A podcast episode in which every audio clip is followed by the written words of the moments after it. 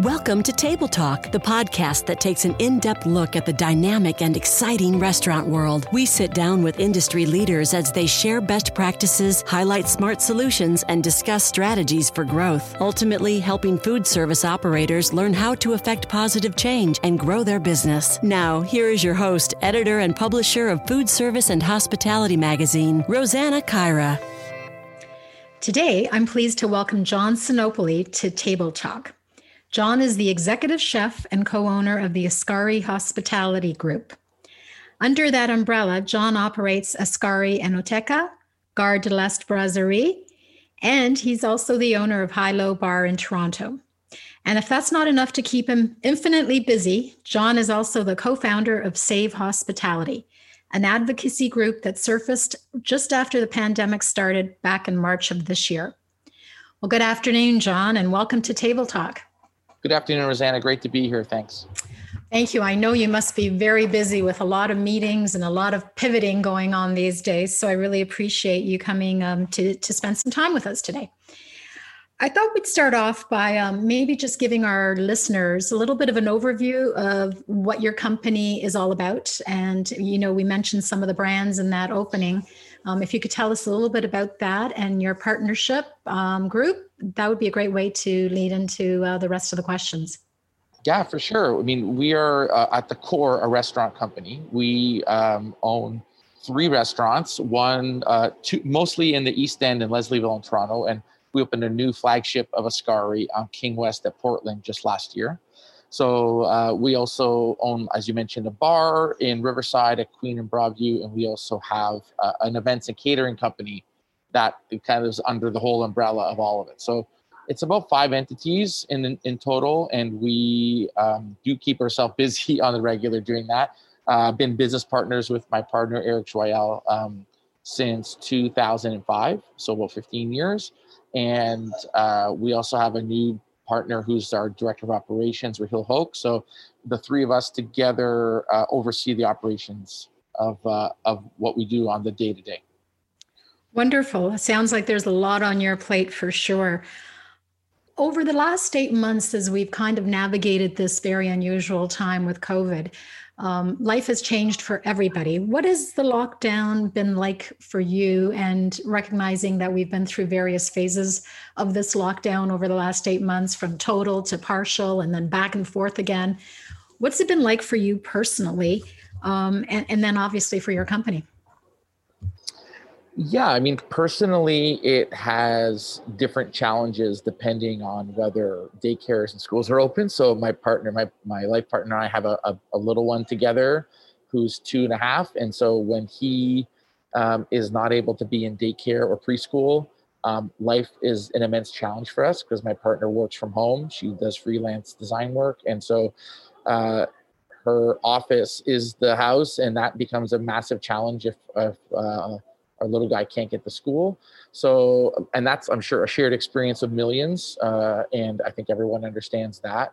The current lockdown, thankfully, has not closed daycares and schools. Um, so we're able to get up in the morning, do our routine, and get to work.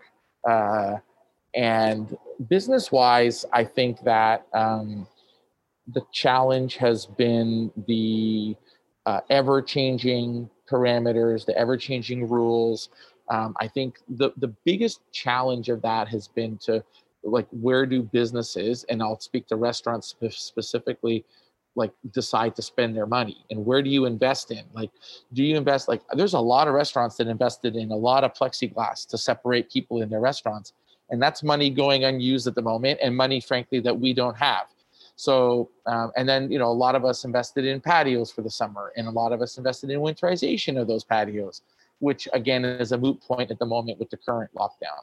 So uh, the, we've been saying to government from the beginning in March, as crucial as your support programs are, it's equally crucial that you telegraph to us what you're going to do and not make decisions last minute and not make them willy-nilly and that you you basically make a plan and stick to it so that we have a financial landscape with which we know we're working Otherwise, we're throwing good money after bad over and over again. Yeah, that's got to be one of the most frustrating things for restaurant owners to have to make all these pivots almost on a on a daily basis and then spend all that money only to be told now you can't use it. I know in September yep. people yep. were, you know, starting to winterize their patios and heat lamps and all of that and now of course patio dining has been changed again. So I feel for you. It's it's it's got to be really really tough.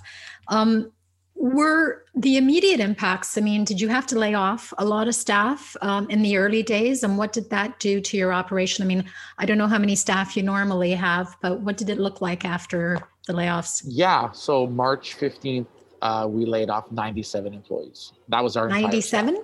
Yes. Wow. So our, our entire staff. we basically had no operation. We weren't set up for takeout and delivery. It was not uh, part of our business model at the time. And so uh, we basically just shut it down, told everyone to get on the EI as quickly as possible. And then we began our government advocacy right away. Um, I think that uh, now uh, we have a number of t- people back. We pro- I mean, I haven't counted to be honest, but if I were to guess, we probably have 30, 40 people back on payroll, maybe a few more depending on the week.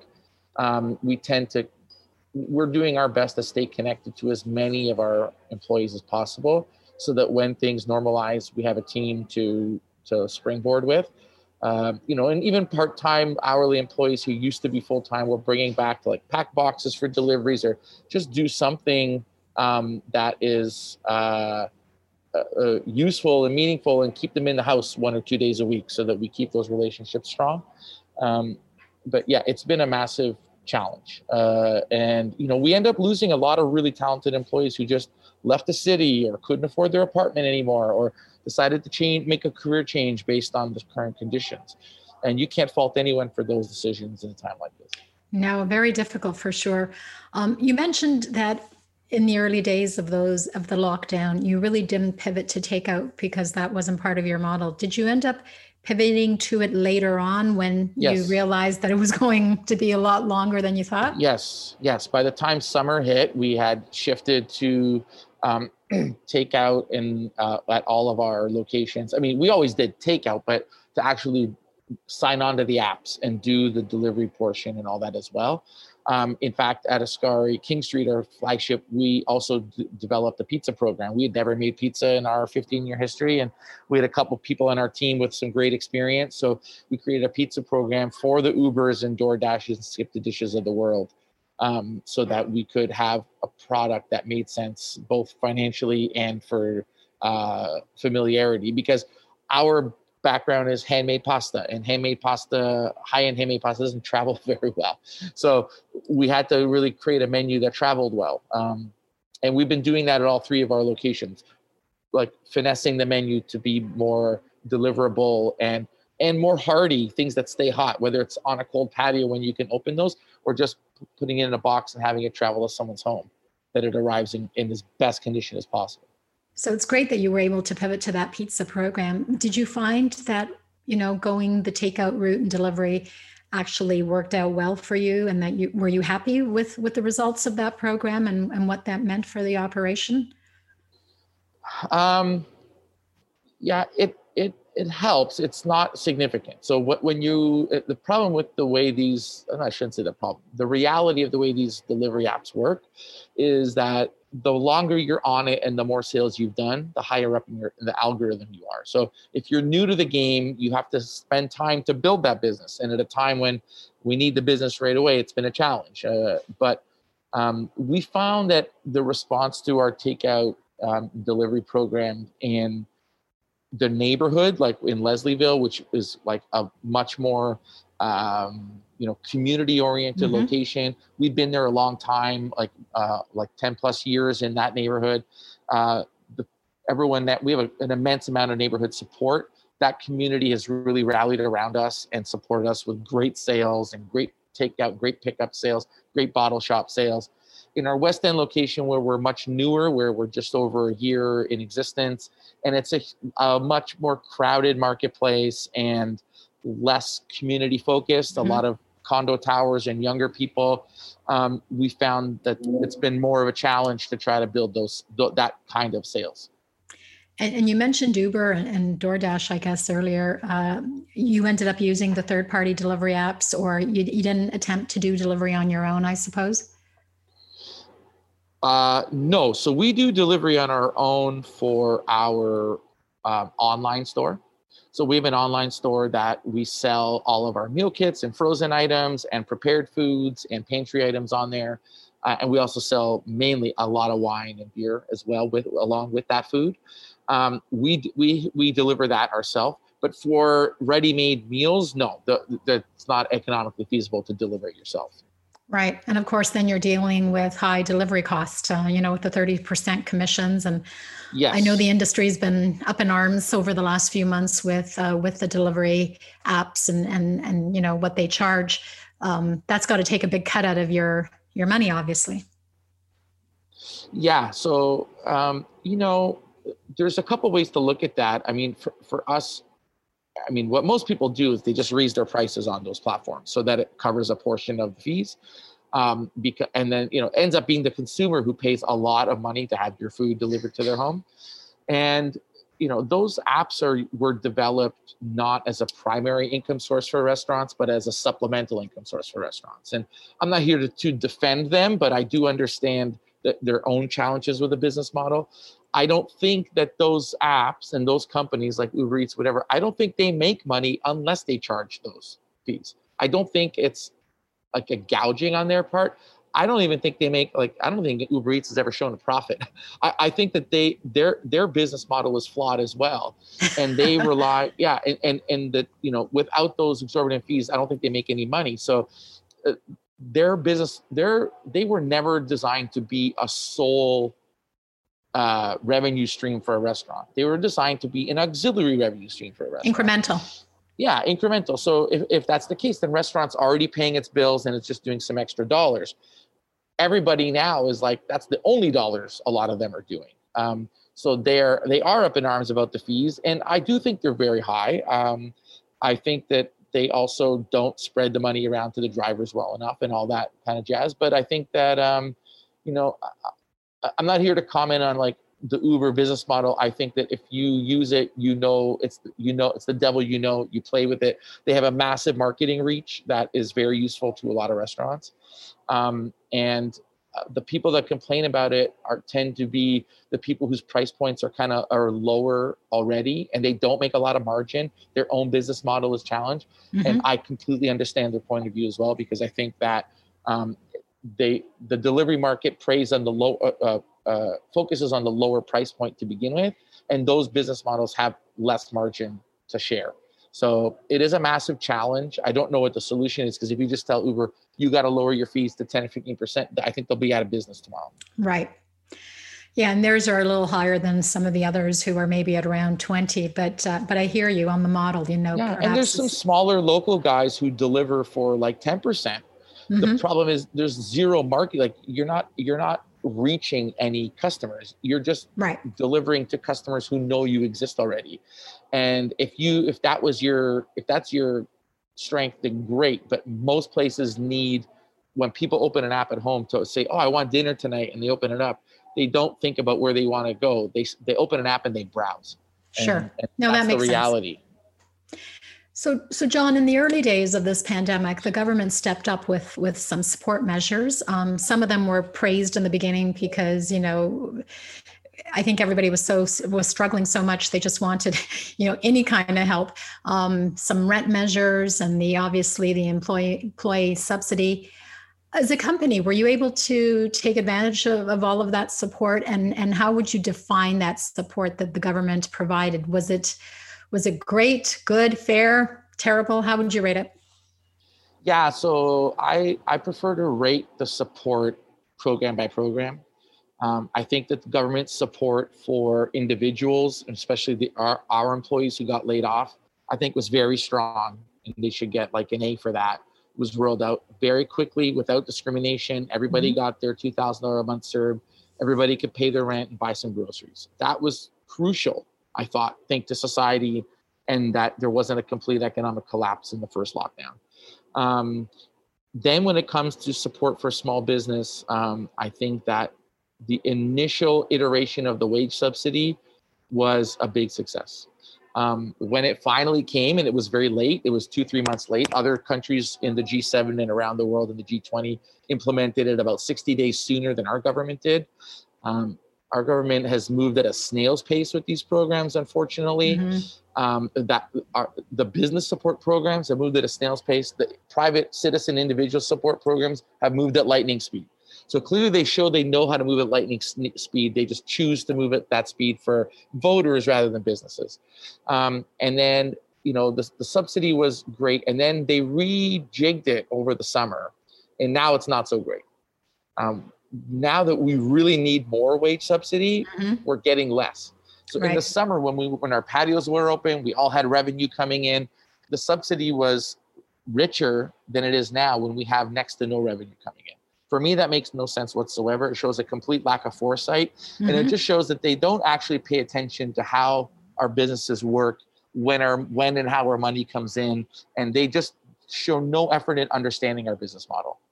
Um, and then uh, the rent subsidy program, which was even later than the wage subsidy yeah. program, ended up being a complete disaster because they decided to run it through um, the the the C the landlords. Yeah, and that ended up having to go through landlords, and then landlords had to volunteer because in order to get the provinces on board who are responsible for rent uh, laws, it was like herding kittens and I don't blame the federal government for that. I just think they chose the wrong mechanism uh, because they they chose speed over over accuracy in that one. Except their speed was four months late, um, and then everyone waited, and then all of a sudden you were just lucky if you had a landlord that played along, and if you didn't, you're just screwed and shit out of luck. So um, I think that uh, the new rent subsidy had a ton more promise mm-hmm. that it was going to be run through tenants. All tenants will qualify now. but now what they've done is they've decided to claim that they're giving us a 65% rent subsidy with a 25% top of it if you're locked down by a local municipal health authority. The problem is the way they decide on the calculator of, of reduced um, uh, how much your revenue is reduced is this very complicated calculator mm-hmm. that also takes into a portion of sales from the previous three months. So I'm not sure what landlord negotiated their pre-COVID lease on COVID on COVID rents, but I don't haven't met one yet, and yeah. and, and I'm uh, you know just shocked at the fact that they could just not keep it simple and say your rent subsidy will be determined based on your sales year over year from a previous month in 2020 to a previous mm-hmm. month 2019 um, the fact that they did this very complicated calculator was a way for them to say they're giving a 65% subsidy if you're down 70% in sales. But really, the way they calculate that 70% drop in sales, you need a degree in pure math to figure it out. Yeah, it's and pretty it crazy. It's pretty crazy, and it's and it ends up not being in favor of small business. It ends up and it just, it's just a way more, for them to spend less it puts more emphasis on the owner operator to have to do all this work where you already have so much on your plate right now through this pandemic anyway. A hundred percent. And I'll, yeah. I'll tell you this you know i've had a couple friends call me already after entering their numbers and uh, they are down 80% in sales and they're only getting a total of six, 60% in wage subsidy. Um, so that for me is outrageous because I don't know where you come up with 35, 40% of your rent when you're down 60% in sales. Um, so, John, were you able to take advantage of any of the the loans that the actual that the government actually introduced? I know in the beginning they had a forty thousand dollar loan, and then it changed a little bit down the road. But uh, were you able to do any of that? Yeah, so we did take out um, those. They're called the CEBA loans, the hmm. Canadian Emergency. Uh, I think it was a benefit or something. Uh, the, that was um, that was the kind of structure we were hoping for, where we would get some forgivable loans and be able to, uh, you know, show bills and and paying suppliers and all kinds of uh, expenses we had and have a, a lot of that forgiven the problem was that they basically gave us about 10% of what was needed to in terms right. of cash to reopen yeah and so yes are we grateful for a $40000 loan where 20 where $10000 of it is forgivable sure um, does that move the needle? No, uh, it doesn't. And we were very clear to that. Like, unless you're a very small place, that just doesn't move the needle at all. We yeah. have, um, you know, we many many places in our coalition uh, have rents that exceed that number every month. Um, and uh, you know they did ex- uh, um, announce an extension to that of another twenty thousand dollars of loan, of, of which ten thousand dollars is also forgivable. So in total, it will be sixty thousand uh, dollars, twenty thousand of which is forgivable. So you know it's not a kick in the teeth to get twenty thousand dollars for free and to have forty thousand dollars of loan interest free for a, a, year and a half. That's great. Um, it's just not enough. And you know, in our discussions with government in March, we were very clear that you know we need cash flow. You know i don't everyone got re uh, i shouldn't say that. A lot of people got reopened and i don't know how but i do know restaurateurs who took new mortgages on their homes who secured loans with their own property and with their businesses and who just like filled up their credit card uh, like in the tens of thousands of dollars to build patios, buy heaters, like buy more inventory, pay staff to get open. Because opening a restaurant, as most people can imagine, is not like turning on the light switch in a retail store. It's buying product, it's bringing staff back, it's like prep, training, um, you know, like uh, inventory, cleaning, like services. That's it's an immense amount of. It's a huge operation, and so uh, you know we needed more than 60k uh, to be honest each. Um, you know, our, our, argument was that we needed somewhere in the neighborhood to pay our to pay everything, like to pay our rent, to pay our wages, to pay during the lockdown. We needed about um, uh, 10% of our last year's sales, um, and they gave us they gave us about half a percent to one percent. So uh, that's the challenge. But yes, we did we did take advantage of them, and then the government's answer was, look at the huge uptake in this loan. What a successful program! We have like you know 40 billion dollars in loans going on and all these business uh, not 40 billion it was like i don't know i forget the amount of money it was it was, was it was insignificant but we have hundreds and thousands of businesses taking out these loans. And my analogy to that was well sure if you give someone who's starving a sandwich they're going to take it but what they really need is a meal program for the week. Right. And you gave them a sandwich and then you said wow look how great i am i gave everybody a sandwich and then they're starving again the next day. It's so, a great analogy. So yeah, I, I think that of course people are going to take a sandwich if they're starving. That's not a amount. That's not a measure of success. Um, and I, I think that, that that's you know part of the government's problem is that they don't like to admit the shortcomings of their program. If you don't admit the shortcomings, you can't make improvements. Right. And uh, uh they would rather pat themselves on the back because in politics, that's what you do. So, having said all that, and, and you made a great analogy, as I said, um, in March, after all this happened, you and, and I guess a co founder launched a, a, group called Save Hospitality. Um, obviously, the frustration was a lot of the impetus for this group. Um, but how did that come to, to fruition? And what kind of impact have you felt that you've made with this group now? Yeah, so that group started um, the night I laid off 97 employees. it just so happened that my business partner, 15 years, was on March break vacation with his family, like struggling to get back. He was like battling to get back for a week, and it was, of course, a challenge for everybody. And he he did it, and then, um, but it was a it was a massive challenge, and we we you know sat around a table and commiserated about like all the people we had spent hiring over 10 years and building a team that we're hoping that they all come back very soon. Um, and I was, you know, understandably, like as many restaurateurs were, both like emotionally and intellectually very affected by the whole scenario. And so I said, I reached out to a few friends of mine in a couple of chat groups that I had gone to high school with, people who had worked in government for many years, I said, like, guys, what do we do here? Like, uh, do government have, are they going to help us? They answer?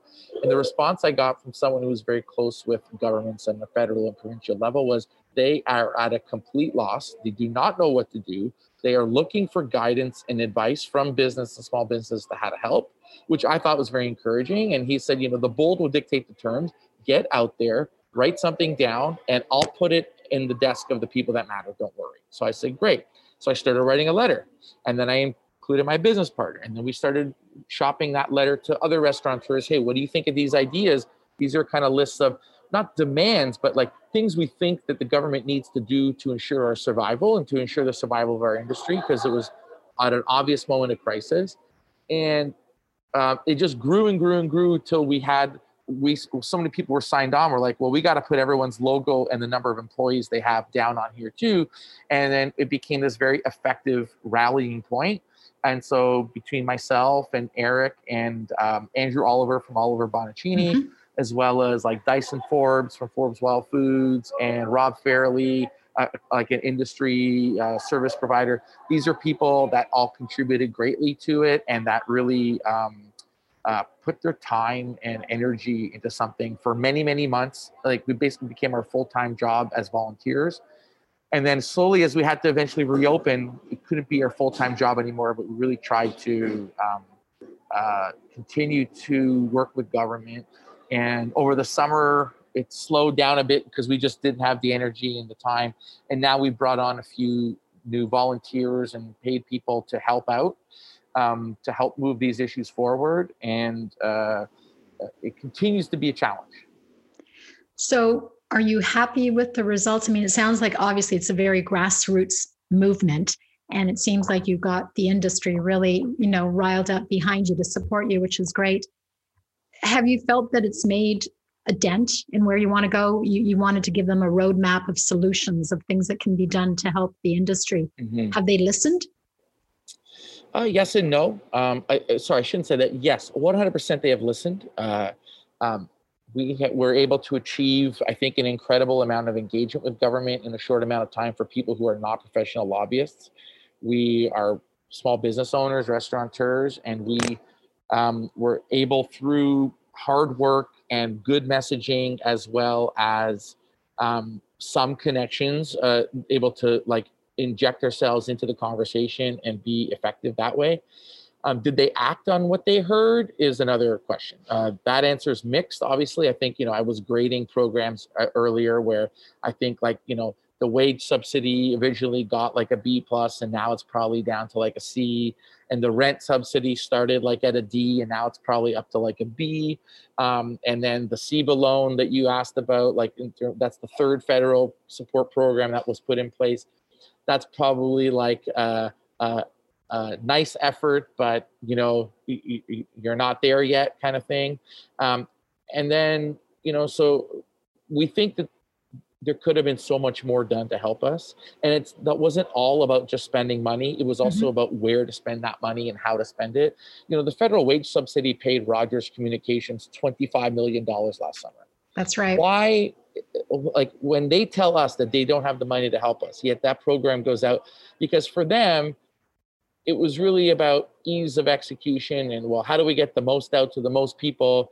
And and when the, they were talking about the rent subsidy their biggest thing was we have to make sure there's no fraud.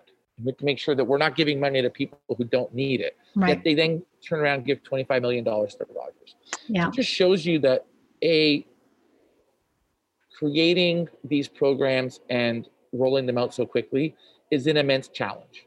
And we have to be forgiving to government in some regard in terms of that execution. But what we can't forgive is their approach to, um, you know, I was on a call with government last week, and this will be a better way to explain my critique of this particular approach. You know, and we were talking about creating a new program that would help restaurants pay their suppliers because we owe our suppliers a lot of money. Our suppliers are about to go bankrupt too. We want to support them as much as possible. We need money to help pay those old bills. And they were saying, well, we can't do that. You know, we have to be careful about who we give money to. And like, what if someone collects this money and they don't really need it?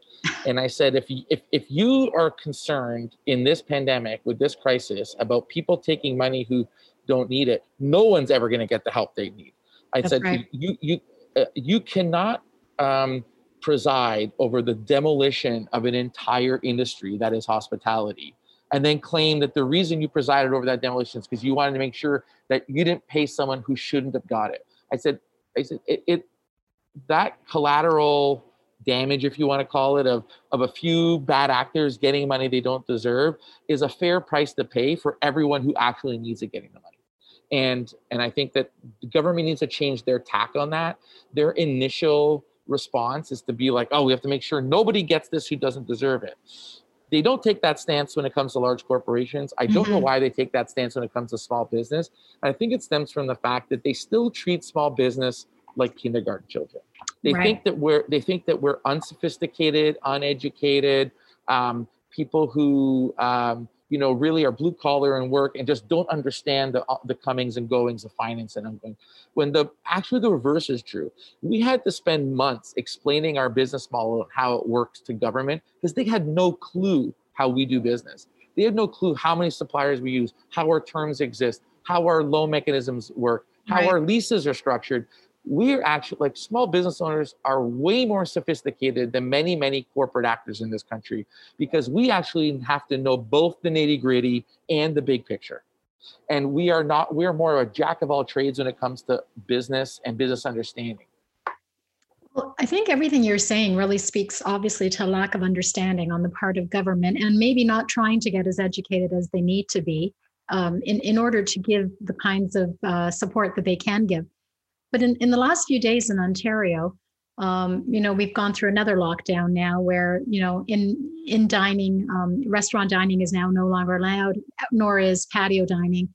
And over the last few days, there's been obviously some cases of operators who are now saying, well, I don't care what the government is saying, I'm going to open regardless. So it's created a whole other situation that's mm-hmm. going on right now. It speaks to the frustration that's out there. But uh, how how can the industry better educate the government or what does you know what do we need to do to get to that next stage? Because it's been a roller coaster ride for operators. It That's changes a great, on a daily basis. Yeah, we're spending totally. money to, to build things that then are no longer needed. What can we do as an industry? it's a great question and i'll tell you my response to that is that the restaurant and hospitality industry that includes hotels and tourism and all that really deserves its own minister, and we don't have it. And when I brought this up to government, they're like, "Oh, well, you know, like, you know, that's a big ask and blah blah blah." I'm like, "Well, let me explain something. When we started the pandemic, you didn't even know what one of our leases looked like. you didn't even like, and and now you do because you've actually taken the time to educate and listen to us. But the the reality is, someone should have known that before the pandemic if you can believe this, we are an industry that employs 1.2 million people in a country of 35 million people, and we're responsible for what four to five percent of the GDP and seven to nine percent of the entire workforce of the nation. Yet we have no one in government whose full-time job, not one single person, whose full-time job is to monitor the restaurant industry. Not one to me that is flabbergasting and it's borderline irresponsible. And i think that if, if they gave half the resources towards the restaurant sector as they give to the automotive sector or the airline sector or or farming or fisheries you know fisheries has its own minister. Mm-hmm. yet they employ a small fraction of the amount of people that we employ and are responsible for a small fraction of the gdp we we, we represent so I understand there's an historical, you know, angle to this, but in the past 20 years, as the restaurant industry in this country has grown, the government has taken zero account of that growth and its influence in society. And in my in my uh, opinion, the restaurant industry has supplanted manufacturing as the fabric of working class society we are the place where people come out of university and go and get their first job, become a professional before maybe they go on to do like their chosen career. We're the place where we take all the unwanted, all the uh, uh, the people who are hard to get an office job, and we train them. And we and we bring them in from zero training to say, you come in. If you got the right attitude, you want to work hard, we will give you the skills to mm-hmm. succeed in this business, and you can make a good living. That is the difference between like entrepreneurship in corporate Canada. And I'll tell you this: I think that uh, you know if we even had a department of a ministry addressing our concerns, we would have had way more support than we have because we wouldn't have had to spend six months explaining why we need things and who we are and and why we're so vulnerable to the current economic climate. Interesting. Um, so, in our opinion, we deserve a minister. We deserve a department that does research on us, that analyzes us, and that understands us where we don't have to make phone calls and explain to them why our margins are 5%. And that would also shift a lot of public policy, especially when it comes to liquor taxes, labor laws, all those things, it, to, to create labor laws that are both fair for employees, but don't cripple business. Well, very well said, and I guess um, it speaks also. You know, when I when I see a company like yours coming out, an advocacy group, um, it, it begs the question: Are you working along with associations that are there to voice, you know, the concerns yes. of the industry, or or on top of that, is it separate? Is there a cohesiveness there or not? Yeah, there is. We are very much aligned with many things that Restaurants Canada and the Canadian Federation of Independent Business and the Chamber of Commerce um, are fighting for. There's a lot of congruity there. Um, but there's a lot of things that we, Save Hospitality existed because I didn't think we had a voice. Independent restaurants that are not chains, large corporations, or do massive numbers just didn't have a voice in government, didn't have a voice in public policy, didn't have a voice with the media. Um, and you know, I think that it's important that we create an organization. And you know, we're not we're not an organization right now. We're just a coalition of people who signed a document. That's all we are. And and then you know, I don't claim to represent the the wishes or interests of of the whole group at all. We're a disparate group with divided um, ideas, but we have one common goal, and that's survival at the moment. Um, so uh, go ahead. The reason Sorry. we exist is because Restaurants Canada at the time didn't represent small restaurants, um, and now they they're shifting, but they didn't at the time. So you you mentioned a key word there, and that's survival. Um, we've heard a lot of statistics in the last few months that you know half of the country's restaurants are not going to be there at the end of this pandemic. Um, some of those numbers change on a daily basis depending on who you're talking to. Um, how do you feel about the survival of this industry now that we're going into the winter months? Uh, we have had some good news recently that vaccinations are being worked on very quickly and, and may be out very soon. But what's your feeling going into the winter months um, with the survival of this industry? It's super scary. Um, I think that uh, this is going to be the d- most difficult three months. You know, the first three months, everyone was in shock and kind of didn't know what to do, and and could like if you had any cash reserves, you could dip into it. If you had any extra credit, you could dip into it. If you know now all that money is spent, we've we all extended ourselves like beyond uh, uh, any reasonable amount, and you know. Um, the people who will survive um, you know, I don't want to frame it as the people who are willing to shift or pivot and work hard will survive because everyone has different resources at their disposal. And there's a lot of restaurants who exist in a particular neighborhood, whether it's the financial district, who are the most hard hit out of any of us. And the people who are, you know, uh, don't have a huge staff, don't have a big management team, don't have resources or access to uh, more credit uh, for sometimes it's the whether you survive or not this winter is a matter of pure circumstance. And that's the tragic part of it. And that's why the government needs to step up further and stop being so, um, stop trying to like claim that they're supporting us and then create a program that diminishes that support uh, in, in as many ways as possible. Just step up and pay us the money we need to survive because trust me, keeping us in business is going to be cheaper than if we all go out of business.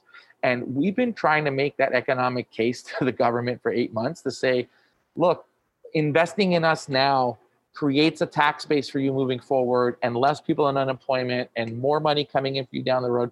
Just trust us, spend the money now to for our survival. We will pay you back that money in dividends later. Like we like you will see that uh, in the economic performance of the country if we survive. Because if we don't survive, the knock-on effects are unimaginable as a group. Like you know, the the the state of commercial real estate market will plummet. That is a problem. We are we are the, one of the biggest tenants of commercial street front commercial real estate in the country. Most people don't understand that that most of that street front commercial real estate is held either directly by retirees or by large um, real estate investment trusts that are owned by retirement funds. And those funds, those, those values will diminish too. So all those people around the country on fixed incomes are going to feel it if we go out of business and stop paying rent. And then you have the, the horrible side effect of all of our employees who tend to be younger, more transient, renters living in downtown cores, more, uh, sub, uh, more at risk for alcohol and drug use, more at risk for mental health problems. All these people losing their jobs, the effect on society is going to be massive. It already has been massive, but it's going to be even worse. And I think that, um, you know, there, if you have any foresight as a group of governments, and I mean the municipal governments, the provincial governments, and the federal governments, you understand right now that you need to keep restaurants alive. And that means paying us to be closed. Because we really? believe in the safety of society, but we mean you got to pay us to be closed so that we can rise again intact with our teams in place, ready to rock and roll when business is ready to be had and it's safe and people have a huge appetite for what we do because otherwise you know you're going to have a society where the main streets are literally falling apart at the seams where the real estate market is in a free fall and where the pe- most at-risk sector of society is jobless with and without financial stability. Do you think that's going to happen john? I don't have a crystal ball. I i, I have no idea. I, I really hope the government comes through with some sector specific support for restaurants that allows us to pay some old bills, free up some cash flow, and that they fix this calculator on the rent support so that we can actually pay our rent. Um, there will be more closures for sure. Like we, the first call was a lot of people who were in financial distress already, and then there was a lot of restaurants who failed, like I explained, because of their circumstance, situation, you know access to credit access to resources like depending on where they were located and then um, now you're starting to see failures just on people's inability to deal with the stress any longer they just can't put up with the insecurity the anxiety the not knowing what's next how much of my life i mean i had a restaurateur who was a good friend of mine say to me the other week he's like I have to now draw a line in my savings. I'm close to retirement. If I go any deeper into my savings, it means I don't retire till I'm 80. He's like, I have to say, do I just shut this down and try to get a job next year for the next 10 years so that I can get to my retirement and, and lay off all my people at my two restaurants? Or do I take the risk to dip into that money that I've been saving for myself in the in the hopes that maybe something will come back? It's heartbreaking.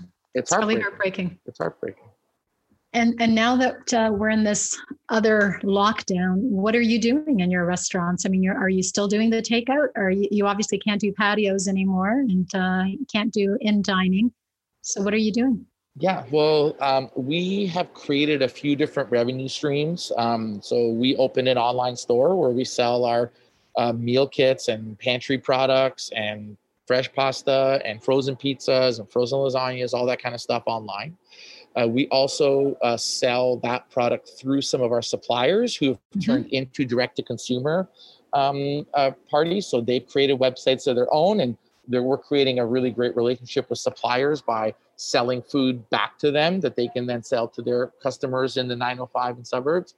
And then we um, are also have also created an events program through some corporate partners where we're uh, shipping meal kits and live Zoom experiences for their oh, clients and for their and for their um, staff, whether it be mixology demos or food demos. We've also done three or four course wine pairing dinners direct to home with long instructional videos. It's a lot of work to make a fraction of the money. Um, but if, uh, you know, you can see here, this is our wall of boxes. Oh, wow. That's all for deliveries, pizzas, like whatever we're doing. Um, like we have a lot of uh, uh, shipments that are going out in the next week. Um, so we're trying to do everything. Uh, we're, we're, we have like in-store, um, one of our locations has just become an in-store bottle shop where we sell prepared foods, wine and beer and spirits. And then, um, yeah, and, and like anything that we can do. If people ask us, can you do this? Our answer is yes, and we figure out later how to do it. Excellent. So, John, as a way to wrap up this podcast, because I know you're a very busy person and I don't want to keep you much longer, um, what are some of the biggest lessons that you've learned through this pandemic? Hmm. Uh, I think that we've learned the true meaning of the word resilience, and that resilience is born out of believing in yourself, believing in your team, and getting up in the morning knowing that you're going to face some challenges that are very, very difficult, that together you'll be able to get through it. And and we've the creativity and immense amount of hard work by our staff has just shocked me on a daily basis, like in a good way. It's really amazing. It shows that when you build a team of quality people, it pays you back tenfold. And also, the other thing we've learned, I think, is as a business over the years, we've always said, you know, good guys finish last. Like we're always the guys to do the right thing, play by the rules, you know, do the charity events, do it. And we've always somehow never ended up ahead. And I think it's been the reverse during the pandemic. Our community around our restaurants has come to support us in such an amazing way that I never thought would happen, that I didn't think was possible, even like regular customers coming in once a week on the patio. Just they're like, they're not even hungry, I don't think, they're still coming in for dinner. Like these people care about us so much, and we're so grateful um, to them, buying huge gift cards, sending it to their relatives. Like uh, that support has been very humbling. And uh, so we've learned about like our the people we serve as well as the, the people we've hired to serve them. And we're very grateful to be in an industry um, like we are in where uh, really we treat each other like family. That's really gratifying to hear that. Um, I, I think people uh, as you said, everybody wants to support restaurants because we can't imagine a society without restaurants. They're part of the fabric of this nation. So, unfortunately, our time is up. Um, I've really enjoyed speaking with you today. You've really become an important voice over the last several months for restaurateurs, and you really have worked tirelessly to um, to help the community come together, to voice your frustration and your concerns. So, I'm hoping that that will play out in the next little while with the government, and they'll respond and in a stronger way, hopefully. Thank you so much for taking time out of your day to share your views and your expertise. And uh, I wish you all the best over the next few months as we hit the next stage in this pandemic. So um, thanks, Rosanna. So thanks, John. It, it was a pleasure, and thanks for bringing a voice to our industry. We appreciate it. Thank you. Stay safe. You too. We appreciate you joining us for this episode of the Table Talk Podcast. If you enjoyed today's episode, we'd love for you to rate and review our show. Also, make sure you never miss an episode by clicking the subscribe button. For additional resources related to today's episode, please visit our website, foodserviceandhospitality.com. Until next time.